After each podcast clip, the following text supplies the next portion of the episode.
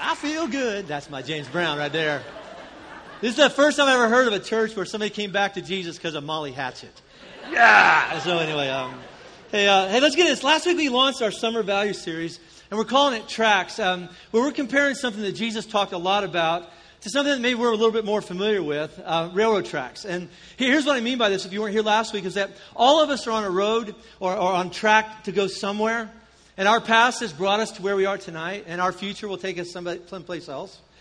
And there are times in our life, and some of us it was last week, and some of us right this moment, where we kind of hit pause and we look around. And we, some of us have a panic attack because we, we kind of kind of have an aha moment where we go, um, "This isn't the way I thought my life was going to turn out.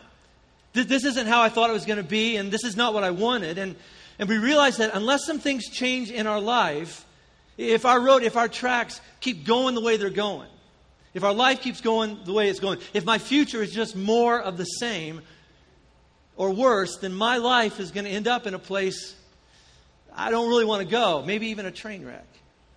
See, and most of the time that moment feels pretty bad unless it causes us, and hopefully this is the goal, to, to stop and go, but I want something different. I don't want to end up there. I, I'm not talking about heaven and hell, I'm talking about in this life. I want something better. And that's where Jesus comes in. Because over and over, as he walked around teaching people, he taught the same thing in different ways all, all the time. He said this there's a better way. You can have a better life, an, an abundant life. I, I promise you, it's available to, to anybody, to, to everybody. Jesus promises that there's this better life if, if you'll just follow me, if you'll just go with me. And when Jesus says, listen, when I, when I say you know, a better life, I'm not saying if you follow me, your problems go away. They won't. He's not saying that if you follow me, you'll always have plenty of money. That's not Jesus. That's that guy in Texas. But that's not Jesus, okay?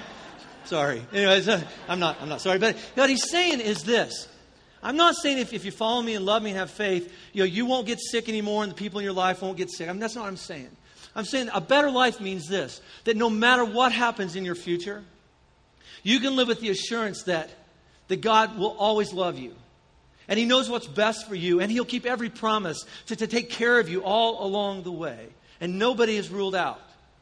Nobody's the exception. Nobody's excluded. This better life is available to anybody who's willing to follow Him. Well, what, do you mean, follow Him? What, what's that mean? Well, it's kind of like railroad tracks. This is what we talked about last week. And this is what we learned from Jesus last week. Jesus said this just like I line my life up with, with God the Father, meaning this if, if God goes this way, I want to go that way. If God goes this way, I want to go this way. Just like railroad tracks, always parallel, never independent. Jesus says that's how I run my life. If God says stuff like that, then I say stuff like that. If God wants that to happen in my life, I want that to happen in my life. If God says that's good, then I say it's good. If God says run, then I run as fast as I can.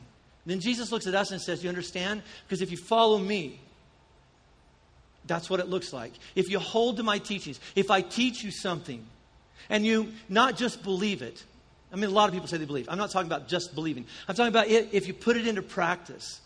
He says, then you'll discover truth, and that truth will set you free. What do you mean free? Free to live, finally. Free to love the way people need to be loved and you want to love. Free to heal from stuff in our past. Free to forgive ourselves and other people. Free to have a better life. Jesus said it over and over. And around here, we call that biblical authority. Biblical authority. It's our number one value around here at Flatirons. It's not just believing in God. everybody says they believe in some version of God. It's not just about believing in God. It's not about just believing that God had a son named Jesus who died on a cross to pay for our sins and mistakes. We believe that, but it's, it's not just about that. It's not just about believing that what Jesus taught was true and has the potential to lead us to a better life. That's not what this is about. It's about because we do believe that these things are true, because we believe we must be willing to adjust our lives in God's direction and come under His authority. And then and only then can we experience real truth in our life. And then that truth will lead us to a better life. If you're here last week, that's where we left off. I kind of threw out this challenge, kind of, this, kind of like this picture the most important area of your life. Rolling full steam down railroad tracks. Remember this? Your life's going full steam ahead.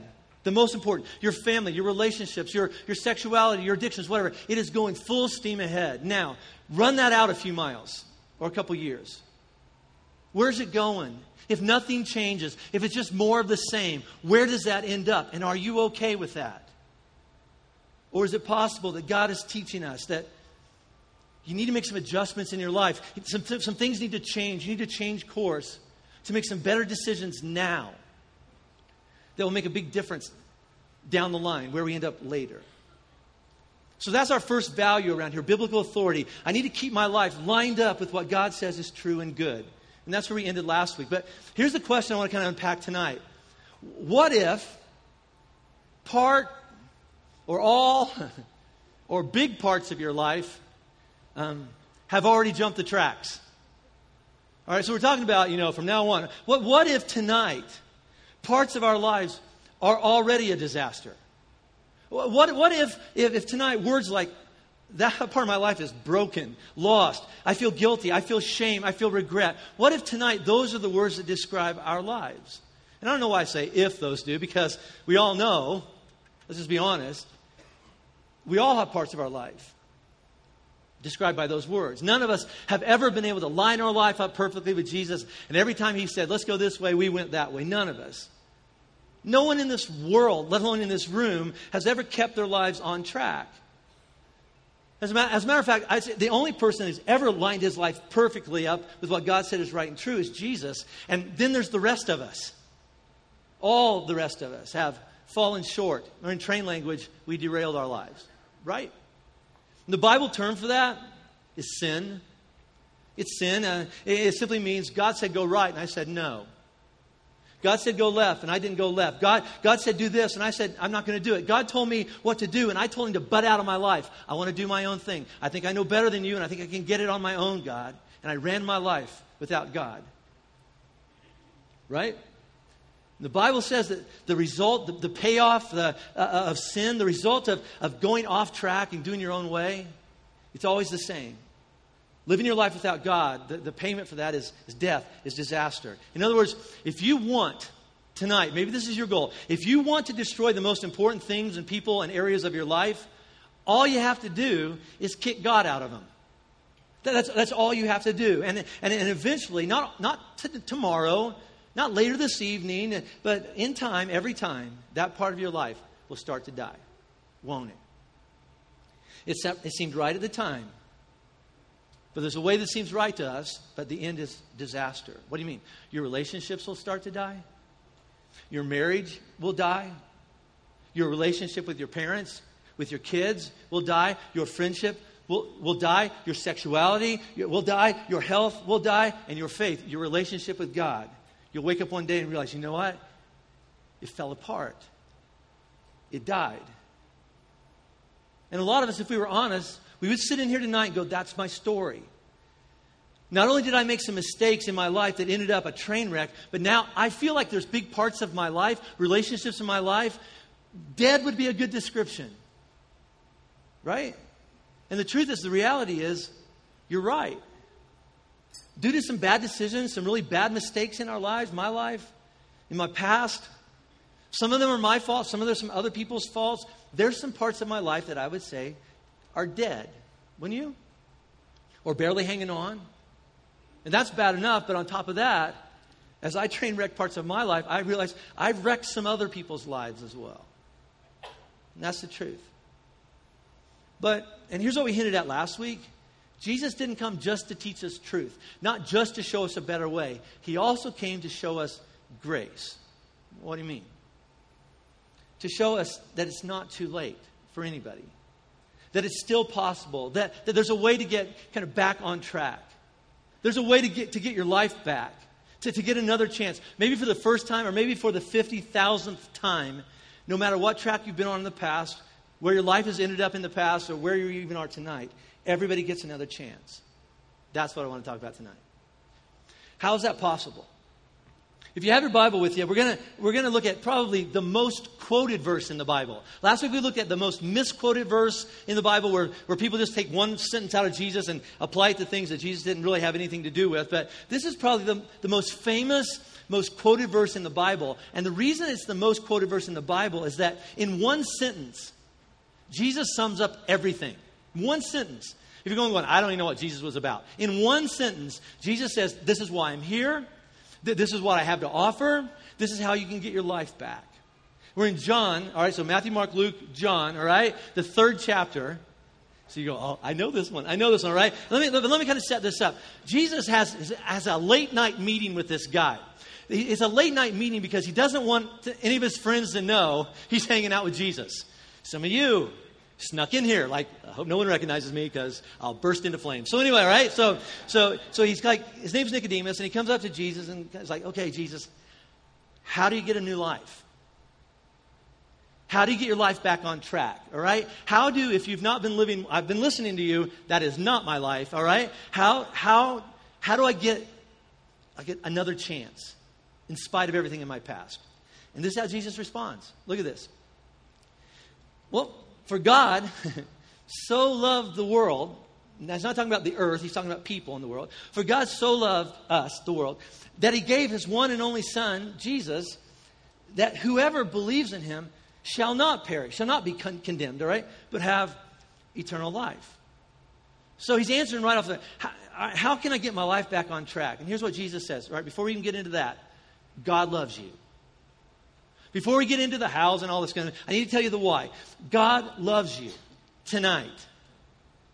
He loves you now, Nicodemus. He loves you, fill in your name. All right, he, he loves you, not later. Not, I, I'll love you if you promise to never ever do this again. And if you promise to, to, to always do this, no, He loves you now.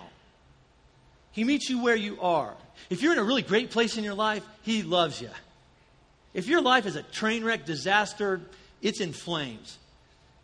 He loves you and He meets you right there in the middle of your, of your mess.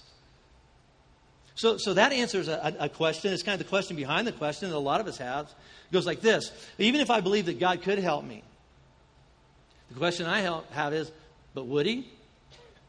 Or how about this?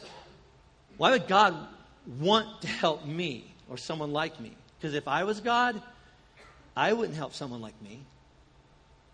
You know why? I know me pretty well. Jesus answers that. Um, God's better than you. What do you mean he's better? He, he loves better than you love.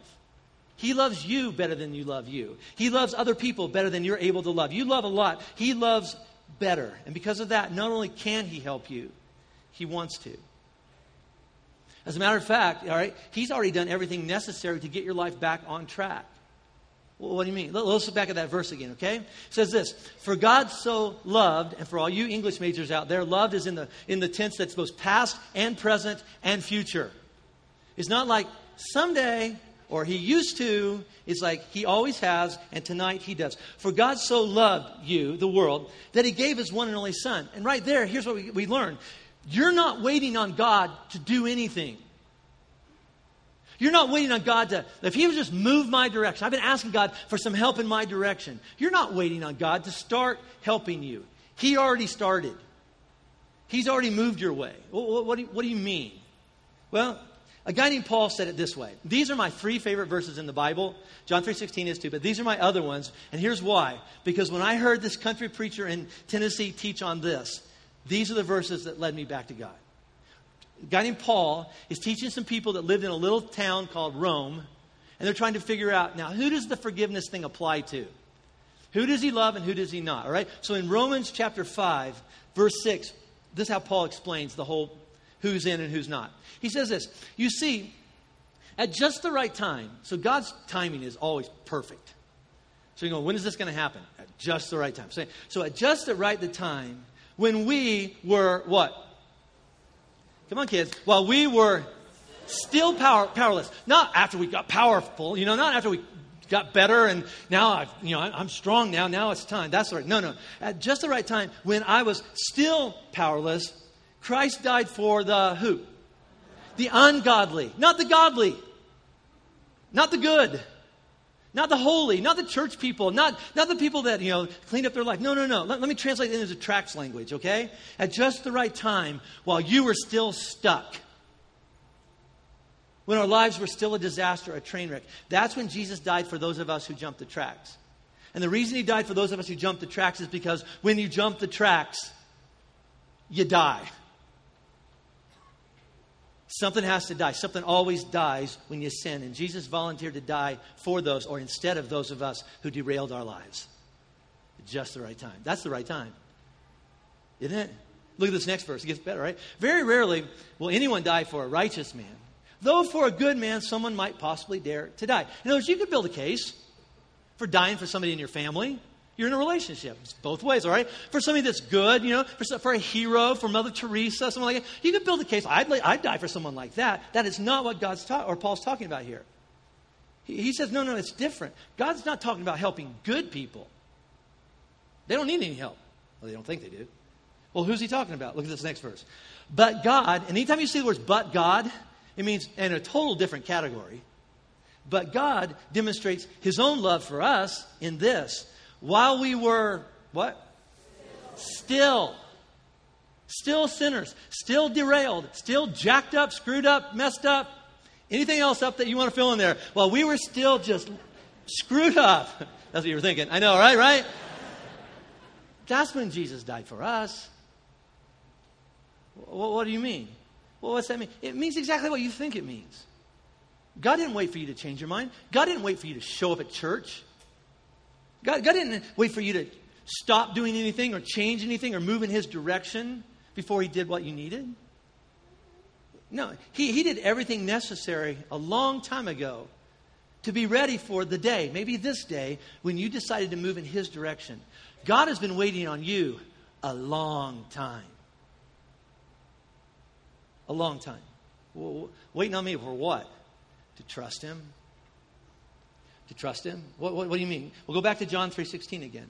For God so loved you, the world, us, all right, that he gave his one and only son, Jesus, that whoever believes, whoever believes in Jesus shall not perish, die, but have eternal, better life. And that whoever, anyone, if you'll just believe him, trust him, lean your life against him, trust him not just to say, I believe there's a Jesus and he's the Son of God, but trust him enough to follow him down the tracks of your life he says, if you'll follow me, I'm telling you, you won't die. That part of your life won't die. And he's certainly talking about eternal punishment and hell and all that stuff, but he's also talking about this life, walking with him now, following him down the tracks of your life now. You can have a better life now if you'll just line your life up with him, now and eternally. And, and I know that sounds good, but I also know the conversations we all have in our heads, right? Here's what some of us are sitting here right now going. Uh, yeah, I, I think that's true for a lot of people, for, for most people. But I bet, I bet my case is different. See, I know me, and I know that God knows me. And God and I both know stuff I've done and stuff I'm thinking about doing and what I'm capable of doing. And I'll bet Jesus wasn't including me in that whoever believes in him category. And if you're sitting here tonight thinking, that probably didn't apply to you. I'm going to say this as, as gentle as possible. You're just wrong. You're just, you're just, it's just not true. See, let me read one more statement, the next statement that gets overlooked a lot from Jesus, but this is verse 17. It says this this is Jesus still talking. For God did not send his son, Jesus, into the world to condemn you. He didn't send Jesus here to condemn the world, but to save the world through Jesus. And Jesus is saying, God didn't send me, and I didn't show up to condemn you. I didn't come here to punish you and to hurt you. Listen, if I wanted to, if I wanted to ruin your life, all Jesus had to do was stay home. Right? All he had to do is nothing. See, if, if God wants your life to end up in a disaster, I'll just I'll personalize this. If God just wants me to end up in a disaster, all he has to do is leave me alone. And you give me enough time and enough space, and I will destroy everything and everyone that's important in my life. Anybody else? I mean, that's me too. Jesus didn't come to condemn us or punish us or threaten us with, you better stop it or you'll go to hell. He didn't lay that card on people. He came to, this is what he says I came to save you. And I know that sounds like a religious cliche, but Jesus said that over and over and over to explain why he's here.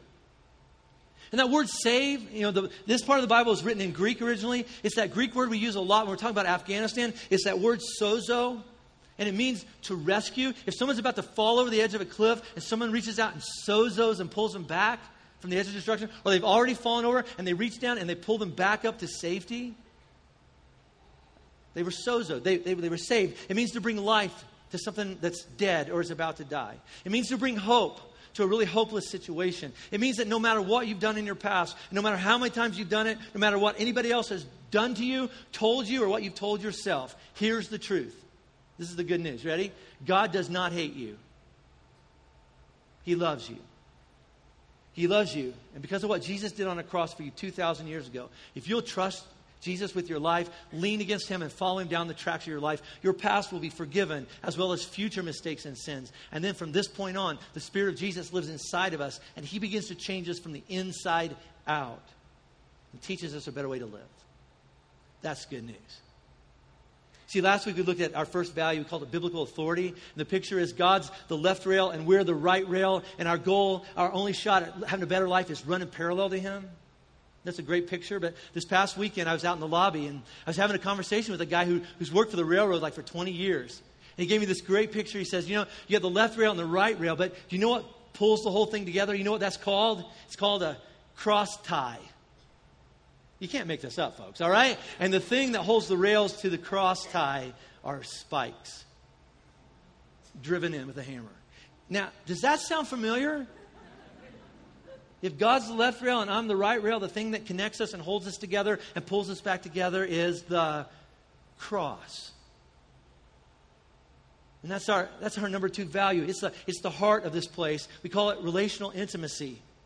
Relational, like in a relationship and intimacy close. Because of what Jesus did for each one of us, it's possible. It's still possible to be reconnected back to God in an intimate relationship, in spite of any and everything that I've ever done in my past or you've done in your past, anything that we're going to do in the future, and we will, God's going to keep on loving us. And He wants to live intimately and relationally connected to us. And your mistakes in the past and in the future will not change that. Now, let me head off something that a lot of us are, right now, we're sitting here doing the math going, this is a good deal. And this is also how a lot of conclusions that a lot of Christians have already jumped to. And it goes like this Well, if God loves me, and Jesus died on a cross to forgive my past and future mistakes, why don't I just keep on doing what I'm doing? Because he's going to forgive me anyway. That's a good deal. That'd be like, you know, me going to Robin, going, Robin, you remember you promised to love me for better or worse, rich or poor, all that? Remember that? So if I have an affair, you're good? Then there would be a long chain of words I can't say in church, followed by the word no. All right? Right? I mean, let me just ask you a question. Be honest. You, if you believe in God, great. If you don't believe in God, if there is a God, let me ask you this question. Do you think God's stupid? Do, do, do you think God's stupid? Do you, do you think He's in heaven tonight going, ah, they found the loophole? They, they have found kind of the kink in the whole forgiveness thing. You know, I didn't see this coming at all. You guys, you know, go ahead and do what you want to do. Don't change. Just live however you want. You know, I'll, I'll, be your cleanup boy. I'll follow you around and clean up your mess. I, I, right around the corner from me, there's this sign in someone's yard. If your dog poops, please scoop. That's kind of how we reduce God. Which sounds ridiculous if you say it out loud, but re- realistically, isn't that how a lot of us are living our lives? I'll just live my life as crappy as I want. God will clean it up. It's his job. See, that's not faith. That's hypocrisy. That's not grace. It's, it's disgrace. Well, what's that mean? It means this grace. The, and by that I mean the promise that God loves you and, and is going to forgive everything. Grace is not permission to go on sinning. Any more than I bought a fire insurance policy, so now I can throw matches all over my house. But that's how a lot of us are living our lives. Grace is not permission to sin, it's protection from the condemnation of when we do sin. See, God did not send Jesus to give us grace because truth doesn't matter anymore. He sent Jesus because truth will always matter. And truth leads to a better life. But the truth is, we will, and we have all made mistakes. And grace is this gift that God gives to us to allow us to keep going without the fear of, I made a mistake and now God doesn't love me. We don't have to be afraid of that anymore. See, it's both. It's truth. Here's a true, better way to live your life. and its grace, and you made a mistake, or a hundred of them. But I still love you, and I don't condemn you when you fall down. Now, get up. Here we go again. Well, what's that look like? I want to give you one story out of the life of Jesus that really just, I think, typifies Jesus handing out both truth and grace. And there's just dozens of stories where Jesus does this because every, everybody he ran into, this is what he gave them. But this is one of my favorites. All right, if you have your Bible again, we're in John chapter 8. If you have the, the Flatirons Bible, and there's free ones back there, all right, we're on page 743. And let me kind of pick this up. Jesus is in Jerusalem, all right, uh, which is like the capital of the whole Jewish world, all right? So, so this is what's going on. But Jesus went to the Mount of Olives. And if you go to Jerusalem now, there's a mountain outside of Jerusalem, and it's covered with olive trees. So they had this great name called the Mount of Olives. They're very smart. Okay? Jesus goes to the Mount of Olives. At dawn, he appeared again in the temple courts. So there's this huge building in the middle of Jerusalem, all right? He goes to the temple courts where all the people gathered around him, and he sat down to teach them. So just kind of picture this times about a 100, okay? So Jesus has sat down because in this time the teacher sat down and you guys had to stand, which I think is good. But anyway, all right, so, so Jesus sits down to teach and everybody's like, okay, teach us, all right? Verse 3. The teachers of the law and the Pharisees, so these are like the religious snobby people. We know the Bible and we know who's in and we know, right? So the teachers of the law and the Pharisees brought in a woman caught in adultery.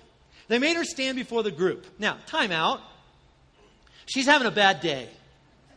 This may be the worst day ever, ever, ever, ever. Because if you read this story in other parts of the Bible, it basically says that they broke the door down, pulled back the sheets, said, Excuse me, sir, took her naked, screaming.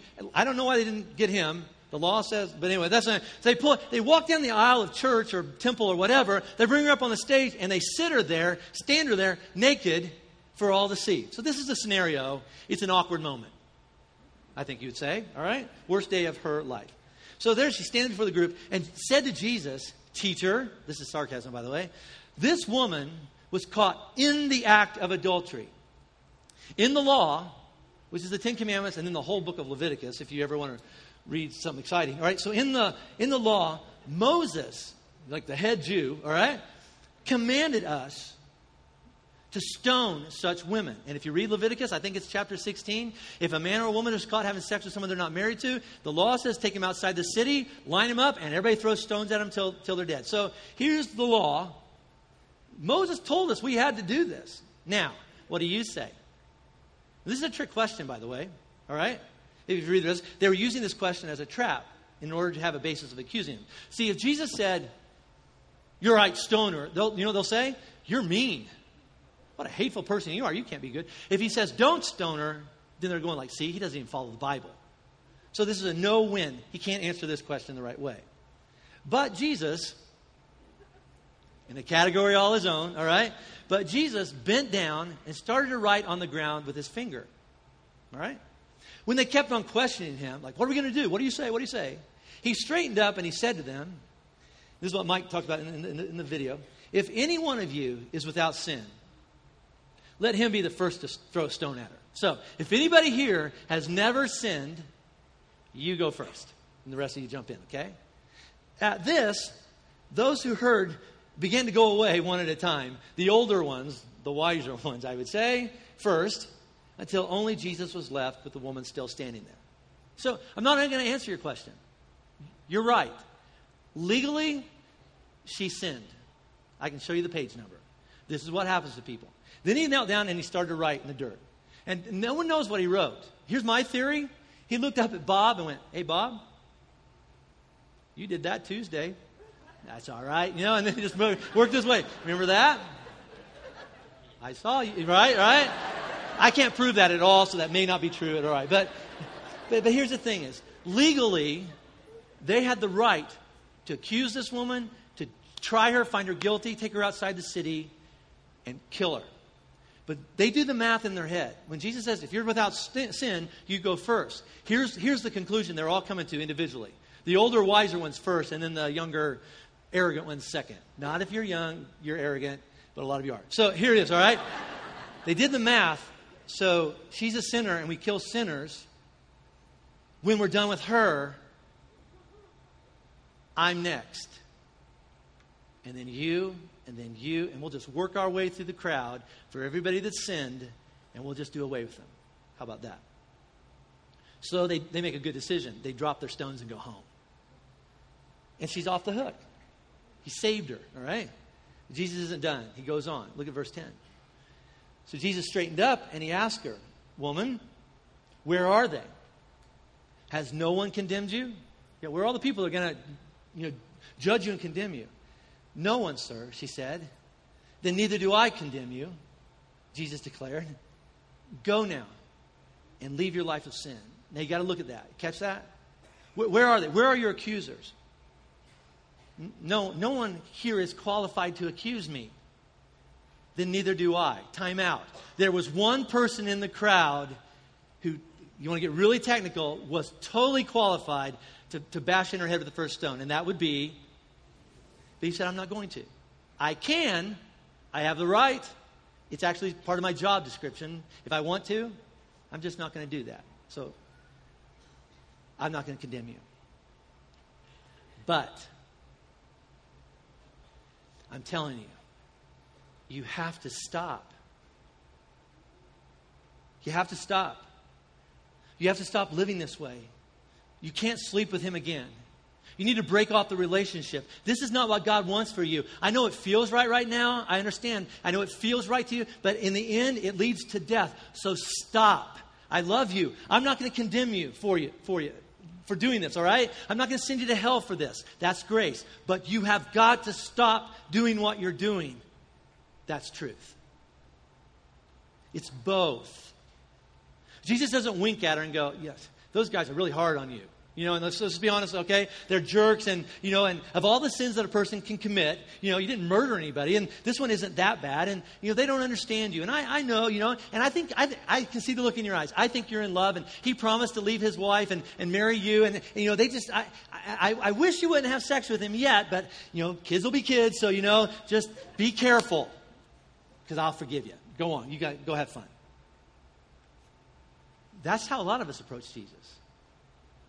That's not what he said. He says, Listen, I love you and I forgive you, but this has got to stop. If you ever have any hope for a better life, you have to stop living like this. It's truth and it's grace. It's both. You can't pick. It's both. Now, the next five minutes, I want to do application, okay? Because this is pretty convicting. So let's, let's do just like last week. We're going to apply first individually to our own lives, and then we'll apply it to this place we call Flatirons, all right? Here's what I want you to do I want you to pick out the area of your life that you know, you don't have to pray about this, I just don't know. I know tonight this area of my life is off track. Got it? Let's move on, all right? Because you know. Right? I mean, you know there's something in my life that if I were to go face to face with God, He'd go, oh, oh, oh, let's talk about that. What is that? What's out of bounds? What's nowhere close to where God says is right and true and best for your life? You got it? Now, because of Jesus, it's totally forgivable. 100% forgivable. So Jesus is not saying, I'm going to condemn you for that. He loves you and he's ready and willing to forgive you. But he's also saying, it has to stop. I'm not telling you, it's not my job. I, I mean, I'm not, I'm not God. But isn't God telling you this thing that's off the tracks? It has to stop. What is that for you? Well, and you're saying, I, I, know, I know exactly what God's telling me. I can't. I can't stop. I know. There's parts of my life I feel the same thing. But if Jesus really is living inside of us, and if He really is good, and He keeps every promise to give us help and grace and mercy and strength in a time of need, if that's true, then together with Him, you can. You really can. Some things have got to change to stop. He loves you, He forgives you, He doesn't condemn you tonight, but you know and God knows. Some things have to change in your marriage, in your addiction, in your secrets, in what you're doing behind your parents' back, what you're doing behind your kids' back. I mean, just fill in the blank. It has to change. And if, and if God is good, and you ask Him, He'll keep His promise to give us grace and strength and mercy and forgiveness. That's convicting enough. Let's go on to this other application, all right? What's the application for us as a church? I mean, if this is the way Jesus treated people, he spoke truth. You know, he, he paralleled his life. He never, he never strayed from, from the tracks of God's word. If, if, God said it was good, Jesus said it was good. If, if, it was sin, then Jesus said it was sin. If it wasn't what God wanted for somebody's life, then, then, then he honestly told people, this is not what God wants for your life. But he always did it in a very loving, gracious, compassionate way. Jesus has the right to condemn all of us, but he has never played that card yet. He, he met people where they were, as they were, and, and nothing in their life ever changed until they were convinced that he loved them and he accepted them. Now, if Jesus did that for us, and if he wants his church to represent him well on earth, then Flatirons, we have to treat people the same way. What do you mean? We have to speak truth as God defines truth. Not as Jim has an idea that feels truthful or Scott has a new idea that feels truthful. No, no, no. We have to speak truth as God defines truth, but we also need to be accepting and welcoming and loving of everyone that has fallen short of that truth. And according to the Bible, that's everyone. Everyone. Because if we ever become a stone throwing church, it's a matter of time till you or you or you or me jacks up our life, right? Messes up our family, makes a mistake in our marriage or our relationships or with our kids or with our sexuality or with our bodies. It's a matter of time till we get another DUI, we get thrown in jail, or we do something out of anger or passion. And the last thing I ever want for anybody to sit in an emergency room or a, a jail cell or an attorney's office or whatever that is to come to the conclusion, I can't go back to church ever again. That's the, the worst thing I can ever imagine. That's like saying, I made a mistake. I'll bet God doesn't want me anymore. And it's not true. He loves us. And while we were still sinners, still screwing up, He loves us. And if He does that for us, we have to be a place that does that for one another. So let's not back off the truth because it's inconvenient or hard or people aren't going to hear it the right way and it's not politically correct. Let's not back off the truth, but let's also not pick and choose. Here are the five sins we're really going to go after. You know what they are. At least two or three of them. Because every church in the world bashes them, right? We're not going to be that church that picks out five that we don't like, and we won't accept people that do those five, but then we have these other five that really aren't any big deal. How about this? No sin is acceptable to God, but all people are. Let's be a place like that. See, we're all in the same boat. We're all in the same train. We're totally dependent upon Jesus to forgive us and help us and change us. So let's make a deal. Scott's here. Scott, Scott and I will, we promise, all right? We will do our very best to teach what Jesus said was true. And all of us are going to hear that truth, and there's going to be parts of it where we go, I do that well. I do that, I do that really well. And then there's parts of it we're going to sit here and be really convicted that I'm way off on that. But here's the deal. If any of us are ever, ever, ever going to change, if any of us are ever going to connect back to God, to align ourselves with God, that's between you and God.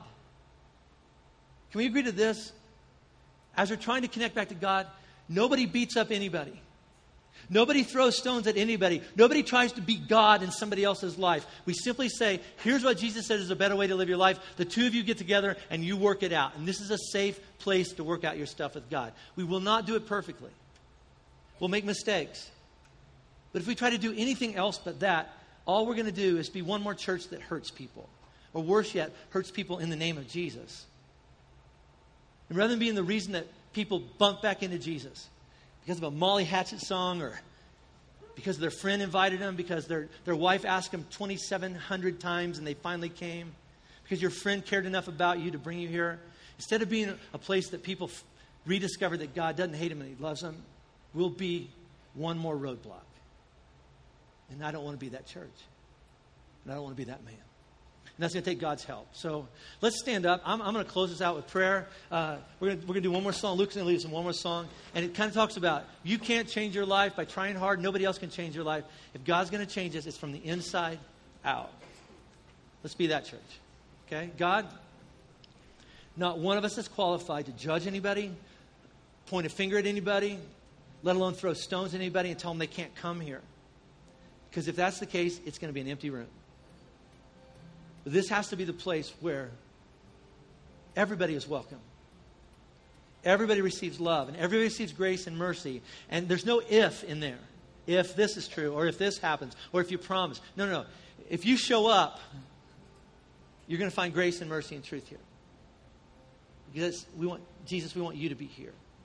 And we want to be a place like that. But I know there's even individuals in this room right now saying, God, if that's true, if that deal really is true, then I do want to lean my life against you because I do not want more of the same. I don't want to end up in the same place again. And I, and I want a better life, and I need help. And if we'll ask you r- right now, you'll move into our lives, you'll forgive all of our past, you'll protect all of our future, and you'll begin to change us from the inside out. That's the heartbeat of this place grace and truth. In Jesus' name, amen.